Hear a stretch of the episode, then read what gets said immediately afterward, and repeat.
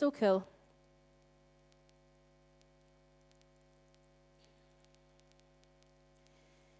So today I want to conclude um, the series, Just a Closer Walk with Thee. Um, actually, before I do that, yeah, this this came into my head. I'm kind of going off script. Don't know if I just feel a wee bit more bold doing that because J C's not here looking at me in the front row or what it is, okay? Normally he's the one that misbehaves very badly when I'm not here, so don't tell him, okay, if I uh, misbehave this morning. Um, I was just standing... Uh, this just there during worship, but also I've been thinking a lot this week about um, the privilege that it is for me as a woman to lead in church.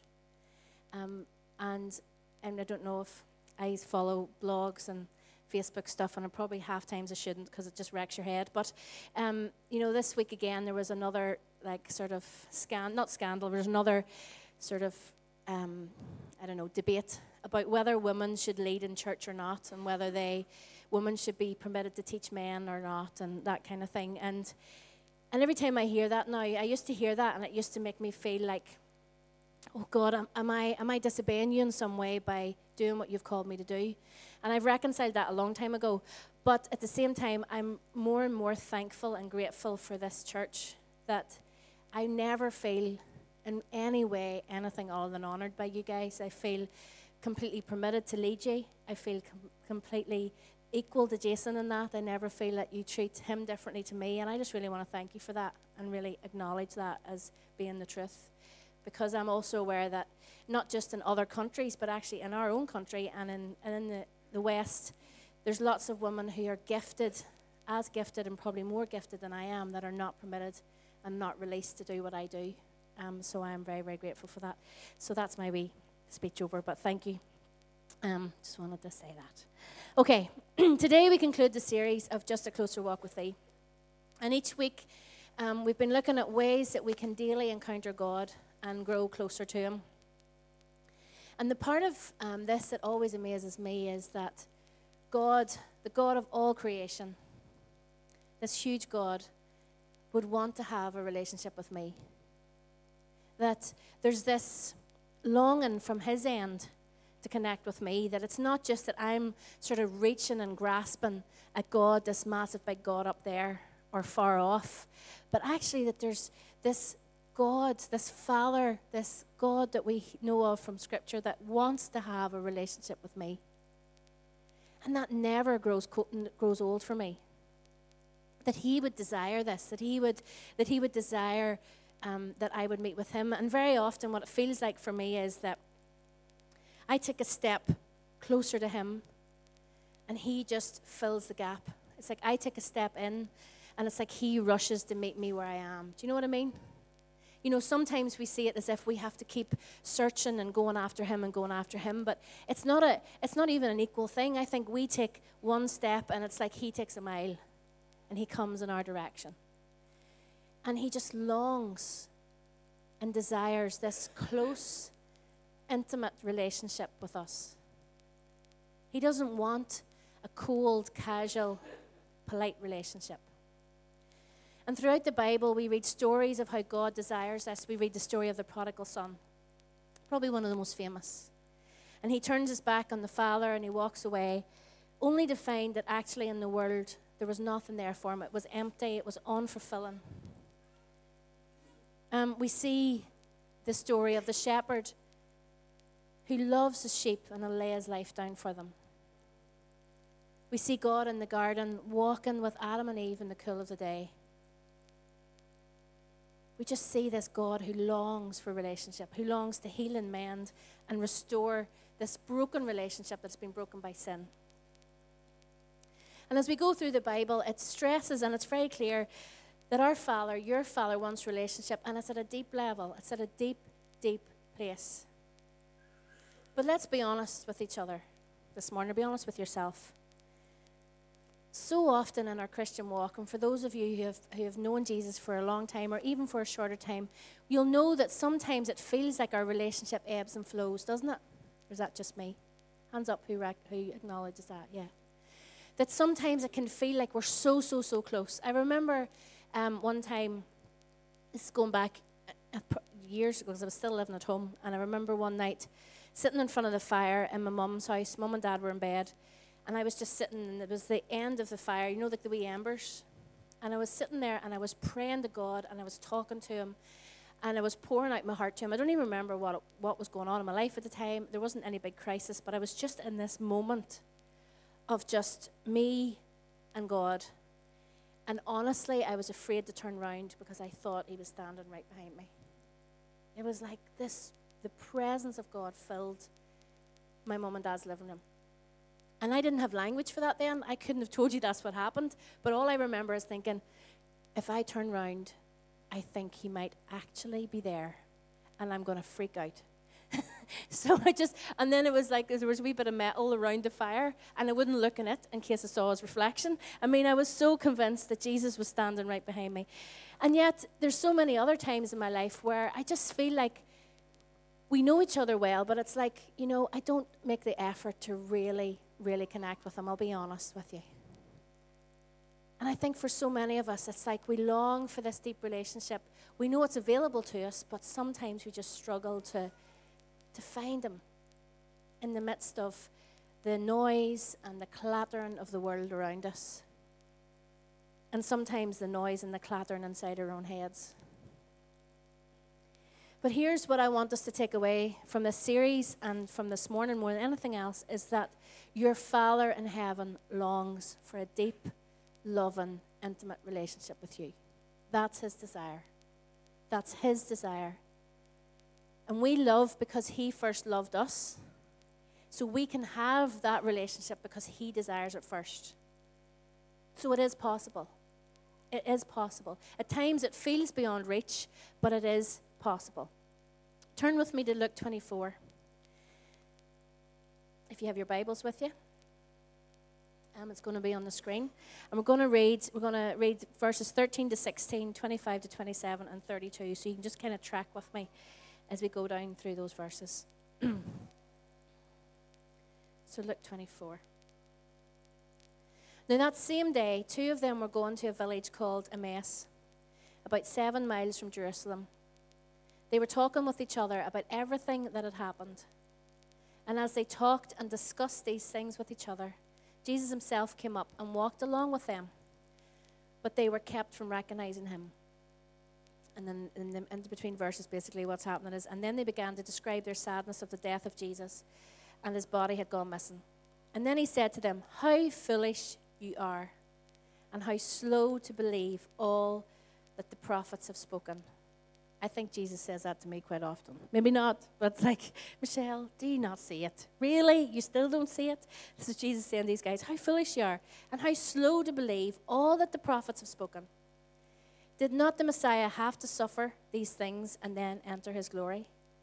And beginning with Moses and all the prophets, he explained to them what was said in all the scriptures concerning himself. And they asked each other, were our hearts not burning within us while he talked with us on the road and opened the scriptures to us? Would you not have loved to have been one of those guys on that road? To have Jesus go through the scriptures, right through, from Moses right through, to go and explain everywhere where he was mentioned, where it was talked about his coming, and to have Jesus talk all that through with you, and to have have him right there in the flesh. Do you imagine the revelation you would have? Do you imagine you would never recover from that conversation, would you? You would just be telling everybody forever. That's the only thing you would ever talk about, I think, if you had that encounter. And they said, were our hearts not burning within us? My question to us this morning is, when's the last time we got heartburn from reading the scriptures? You see, is the Bible really that fiery in our experience? Does it ignite God's character, Christ's character in us? Or are we more are we more like him because we read the scriptures? Do we become more like him as we surrender to what we see of him in that? Do we mirror his character? Do we begin to see things as he sees them as we read the scriptures? You see, I think that for too long we've been told that it's like we need to gather all this information from the Bible so that we can have an argument for someone if they, they come up to us. So often when I meet new people or people who've just become Christians, their big thing is like, if somebody asks me something, I won't know what to say. And it's like we think that we need to have all this information so that if somebody challenges our faith and challenges it, then that we have to be able to go through, like Jesus did with these guys, from Moses right through the prophets, right through the the Gospels and the Epistles, right through the whole Bible, and prove that we really know Jesus. But actually, the knowing him is just knowing him. Last week, I was down in Ignite. I had so much fun down with the P sixes and sevens and P fives, P five, six, sevens down in the jar. And what we do, what we talked about last week is I just simply, I looked around and I realized that a lot of the, the children, it did make me feel a wee bit old, to be honest, because I remember some of them being born, which is cool on one hand, and on the other hand, I'm going, oh my goodness, I'm getting old, um, and sitting chatting to them, and I ended up telling them my story of how I became a Christian and how I found Jesus, and we talked about that, and, and I talked to them, and I was encouraging them. The reason I told them my story is I said, guys, you can tell your story. What's your story? How did you become a Christian? How did you come to know Jesus? That's what you need to share with people. If people ask you, are you a Christian? Don't worry that they're going to start interrogating you about the prophets and the law and the Torah and all those things. Just tell them about Jesus. Tell them about your friend Jesus. Tell them about how he changes your life. Tell them about the moment that you accepted him, how that felt. That's what you tell people. And I think that the reason we read scriptures, and it's so important we read the Bible, but we it's so important that we read the Bible not for information, but for encounter. It's so important that it's not just for information. It is fantastic if you are one of these people that loves studying, then absolutely go for it. Because I know people that they their their pathway, their their connection to God is through really going deep with theology and studying it, and that is fantastic. But that doesn't have to be for every single one of us. But we do need to read his word every day. Man cannot live by bread alone, but by the word of God. And every day we need to be encountering him in the scriptures, not so that we can fill our bank up of information, but so we can connect with him and we can meet with him, so that we can have heartburn. But some of us get afraid of where to start. Where do you start? How many people have honestly felt that before? You can put your hand up. Yeah, where do you, where do you start? When Claire first became a Christian, Claire phoned me one day from a Bible bookshop. Do you remember Claire? She's going, there's so many Bibles, I don't know which one to choose. I was like, just pick one that looks nice. And go for N I V or N L T because they're really easy to understand. She goes, really? Okay. That is a true story, yeah. The important thing is that, you know, sometimes it can just be bewildering, and we and we think and go, well, where do I start? Well, how, how do I start? We have never lived in a better time for reading Scripture. One of the things that I love to do, and what I do every day, is I use an app called the Bible app. Um, YouVersion, and it is fantastic. I've got it on my Kindle, I've got it on my phone. It means I can just log in, and it and I love the fact that it ticks every time I read it. I love it that there's a wee tick. I really, if anybody else is wired like me and you like a wee tick, works great. They actually do streaks now. Any Snapchat people in the room? No one's admitting it. Okay, fair enough. But they do. So the rest of you don't know what Snapchat streaks are. I'll just move on. We're all the teenagers. They're not in the room, so nobody. You know what it is? I'm, I'm nodding at any of the teenagers. Yeah, Snapchats. Yeah, they know what they are. I'm I'm down with the kids. That's me. Um, but they now do streaks on YouVersion as well, so it tells you how many days in a row you've read your Bible, and I love it. I'm having a wee competition with myself. It's great. But here's what I would say: is start somewhere.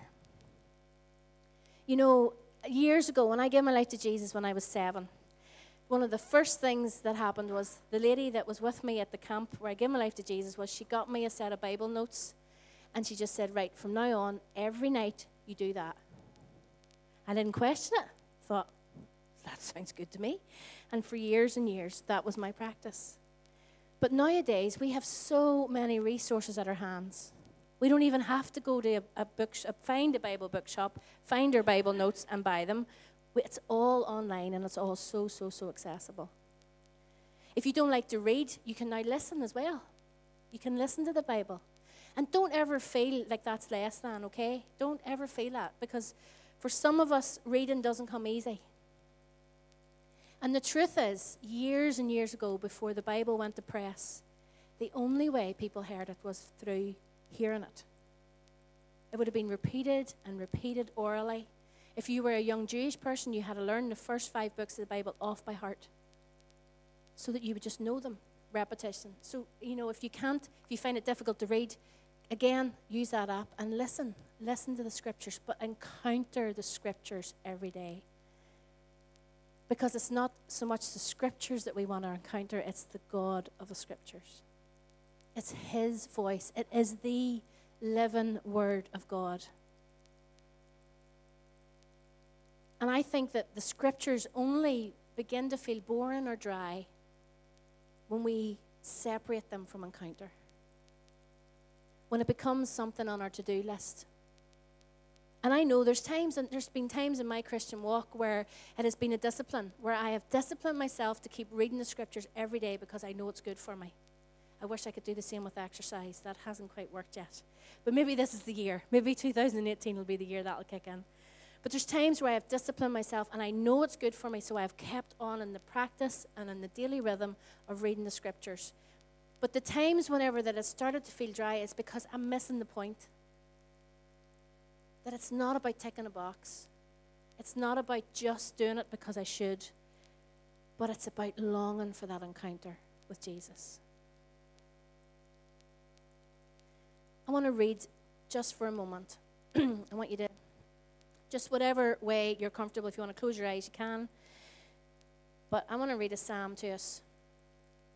And this is one of the, there's a few passages, and the, there's quite a few, but there's a few passages in the Bible that when I read them, it honestly feels to me like it's like this gentle breeze blowing over me.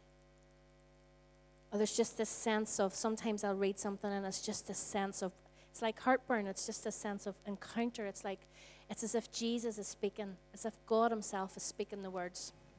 And this is a well-known one. But Psalm twenty-three. I'm going to read it in the New, New Living Translation. The Lord is my shepherd. I have all that I need. He lets me rest in the green meadows. He leads me beside peaceful streams. He renews my strength. He guides me along right paths, bringing honor to His name. Even when I walk through the darkest valley, I will not be afraid, for you are close beside me. Your rod and your staff protect and comfort me. You prepare a feast for me in the presence of my enemies. You honor me by anointing my head with oil. My cup overflows with blessings. Surely your goodness and unfailing love will pursue me all the days of my life. And I will live in the house of the Lord forever. Do you sense the encounter?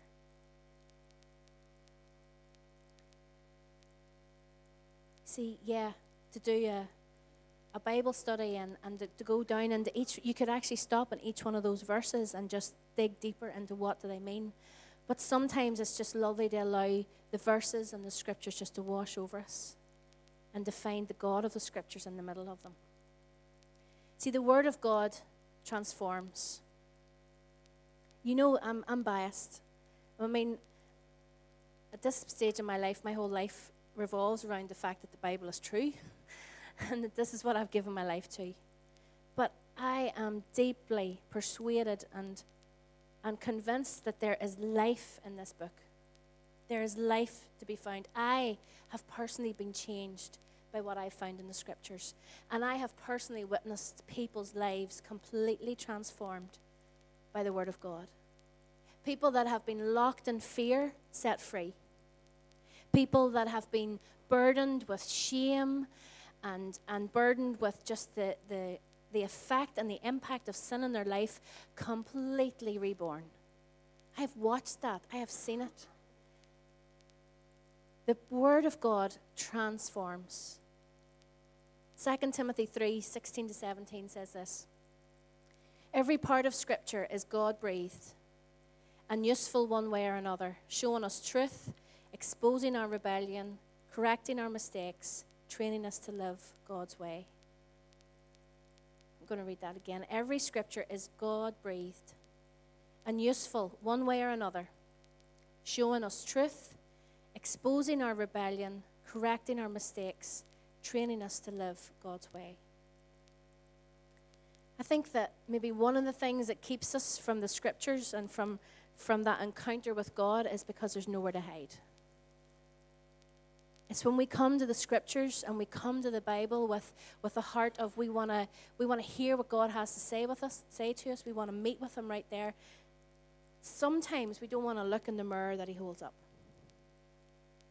I know that's true for me. Because that's what He does. When we come with that heart of meeting and encounter, He holds up the mirror. But it's because He wants to correct our mistakes. Yes, sometimes He exposes our rebellion. See, who wants that? I'll be honest. Maybe that's why we avoid the Bible sometimes. Because do we want God to expose our rebellion? But the truth is, that's the best thing for us.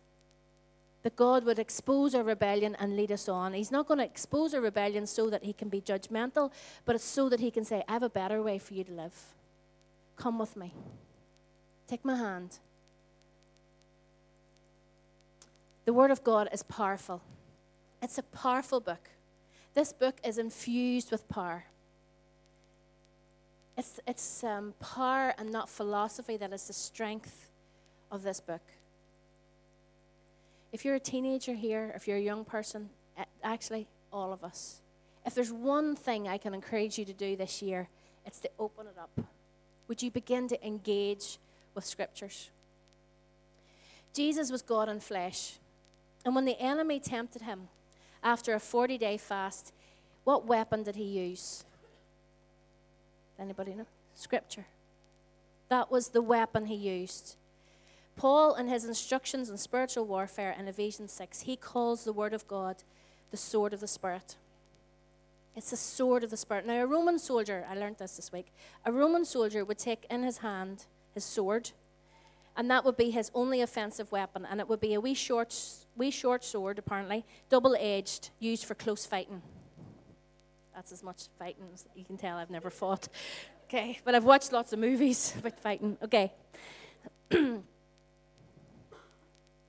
And this short sword, this is like the Word of God. It can cut through all the stuff society tells you that are lies. Everything that culture would tell you that is the truth, this sword, the sword, the Word of God, the sword of the Spirit, cuts right through. I can think of times in my life where I have been faced in a and a dilemma of trying to make the right decision, or in a place of being not sure, of confusion. And the Word of God comes in, and honestly, it's like it slices right through. Anybody else had that experience? Where the Word of God just slices right through all the nonsense and all the confusion and all the fear and everything like that, and just cuts right through, right down to where the truth is. That's what the Word of God does. Right through. Matthew seven and Matthew five, actually Matthew five, six, and seven is known as the Sermon on the Mount. And it's the most complete single message Jesus gave. And Jesus then is back from healing people and now he wants to teach his followers some really important things. And it's about getting on with God and others. And in, in chapters five, six, and seven, he tells us about that it's the narrow way. Remember that part, that it's a narrow way to him. He then says, because you follow me, people will treat you badly. It's all good news. And then he goes on to say, well, the world is upside down. And we talk about that, don't we? We talk about that the, the kingdom of God, this Christian life, is actually it's living the right way up in an upside down world. And that's why sometimes, honestly, at the minute, it, does it feel like you're, you're, it's like there's just confusion all around us? And it's like everybody wants to know what the truth is. But at the same time, people are denying that truth even exists. Like Mister Trump and his fake news. It's funny with Mister Trump, it's only fake news when it's talking about him, and it's not fake news when it's talking about everybody else. But anyway, we won't go there this morning. But, you know, it's the whole thing of this search for truth, but at the same time not really wanting truth. And it's all this confusion going on. If you want to know the truth, then you go to the Word of God. You want to know the truth that can take through all the confusion, that can take away all the chaff and all the nonsense that we get caught up in and we don't, that Jesus doesn't want us caught up in. You just get the, the truth to come to cut right through. The sword of the Spirit, the Word of God to cut right through all of that, and we find the truth. We find the way of living right way up in this upside down world. And he says this, but we live in this upside-down world. He takes us beyond good behavior into our motives, our thought life, and our motivations. You see, in the world, it's all about how things look on the outside, isn't it? As long as it looks okay on the outside, then you're doing okay. Or as long as you're not annoying anybody else. I mean, one of the great gods in our current culture and our current society is tolerance. As long as you're tolerant, everything's okay, anything goes.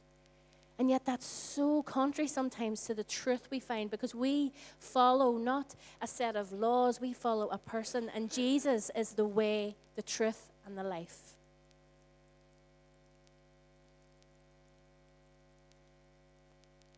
You see, it's not enough just to be tolerant. It's not enough to just, what, you know, what about, what about God? Do you know that when we sin, we break his heart?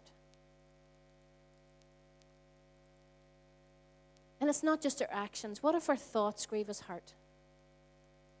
See, Jesus takes us way beyond this visible, external behavior. And he brings it right into the very depths of us.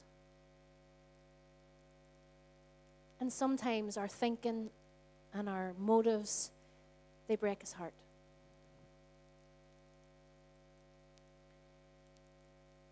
But if we don't encounter him in the place that we've been talking about in prayer, in this place of deep encounter in the scriptures, then we don't get to talk to him about that stuff. And we don't get to reveal, we don't get to be in that place where he reveals what's really in our heart so that we can begin to allow him to change us from the inside out.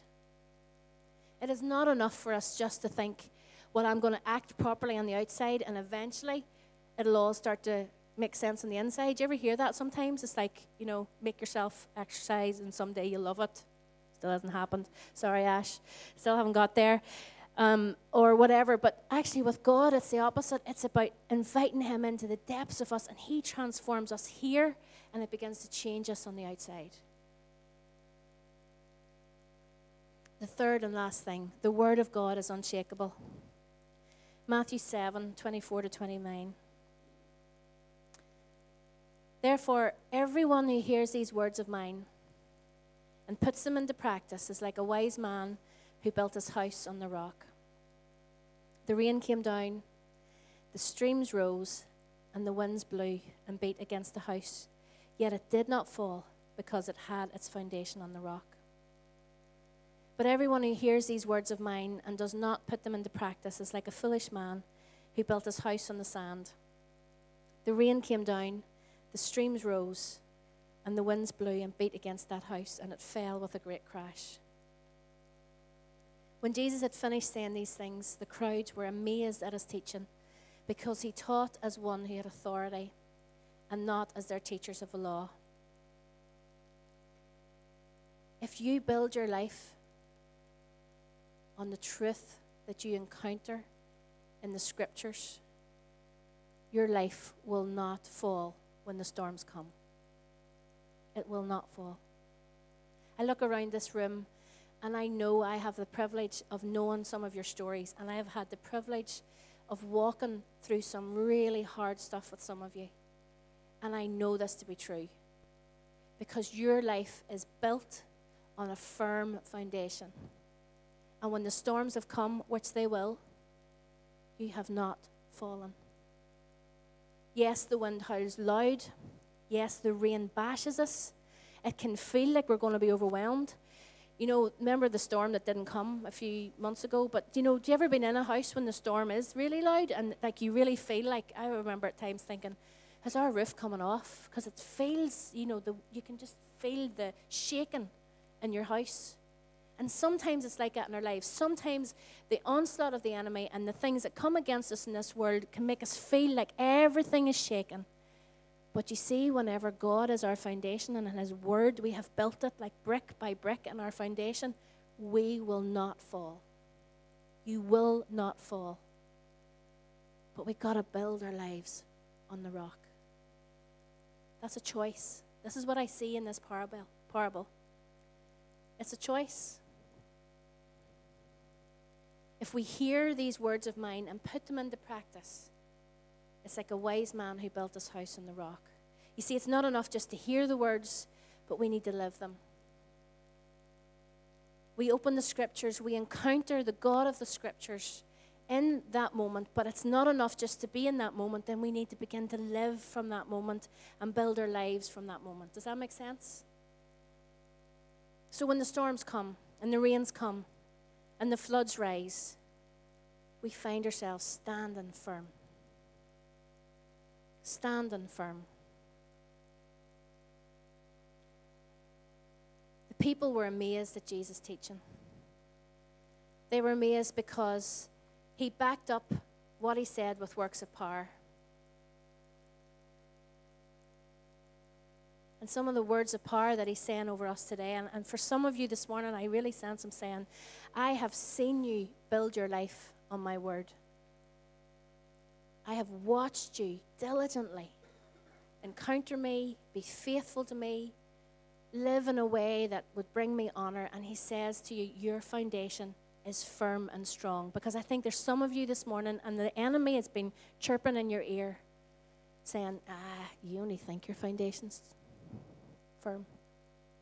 I sense the Father saying to you today, it is firm because you and I have built it together.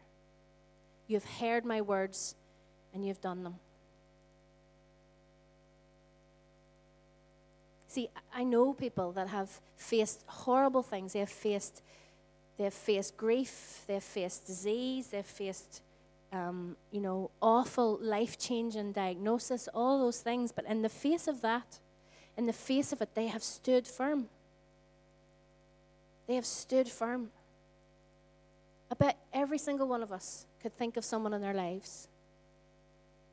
And as you watch them walk through the hard stuff, you just keep seeing this firm strength. And so often other people will, will comment on that, won't they?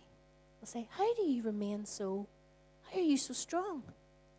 You know, everyone else around them is falling apart. Everyone else is like melting down and falling apart. And yet the person that's in the middle of the crisis is able to stand firm and go, I've just got the strength. I, I can I can only say that it's God. It's Him who is helping me stand. It's Him who's actually helping me to put one foot in front of the other. I, I don't understand it. It's not anything I'm doing. It's it's it's Him. It has to be Him.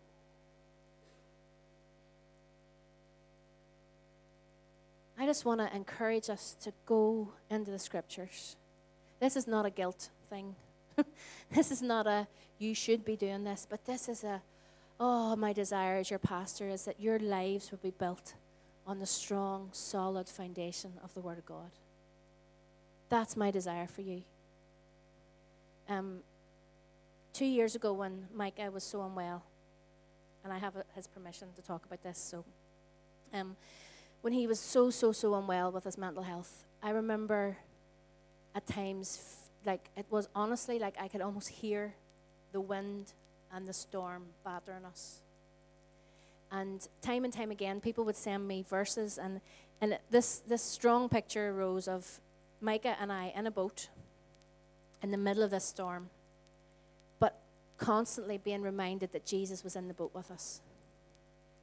And the constant, like, words, people would send me songs and things, and no, and most people didn't even know what was going on, but it just, it just that's how God speaks, isn't it? He just sends you these people from different places who've no idea, and just send me verses and songs to listen to.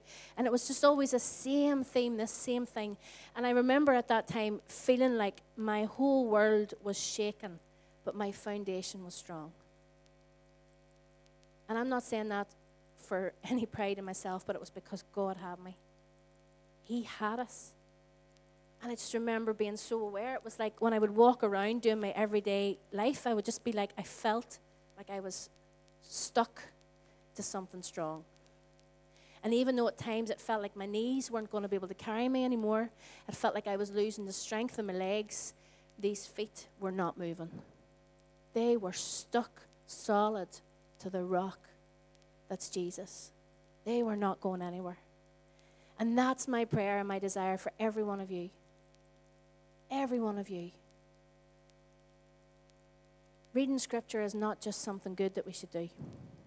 It's just not just another to-do list for January, like eating better, exercising, getting more sleep.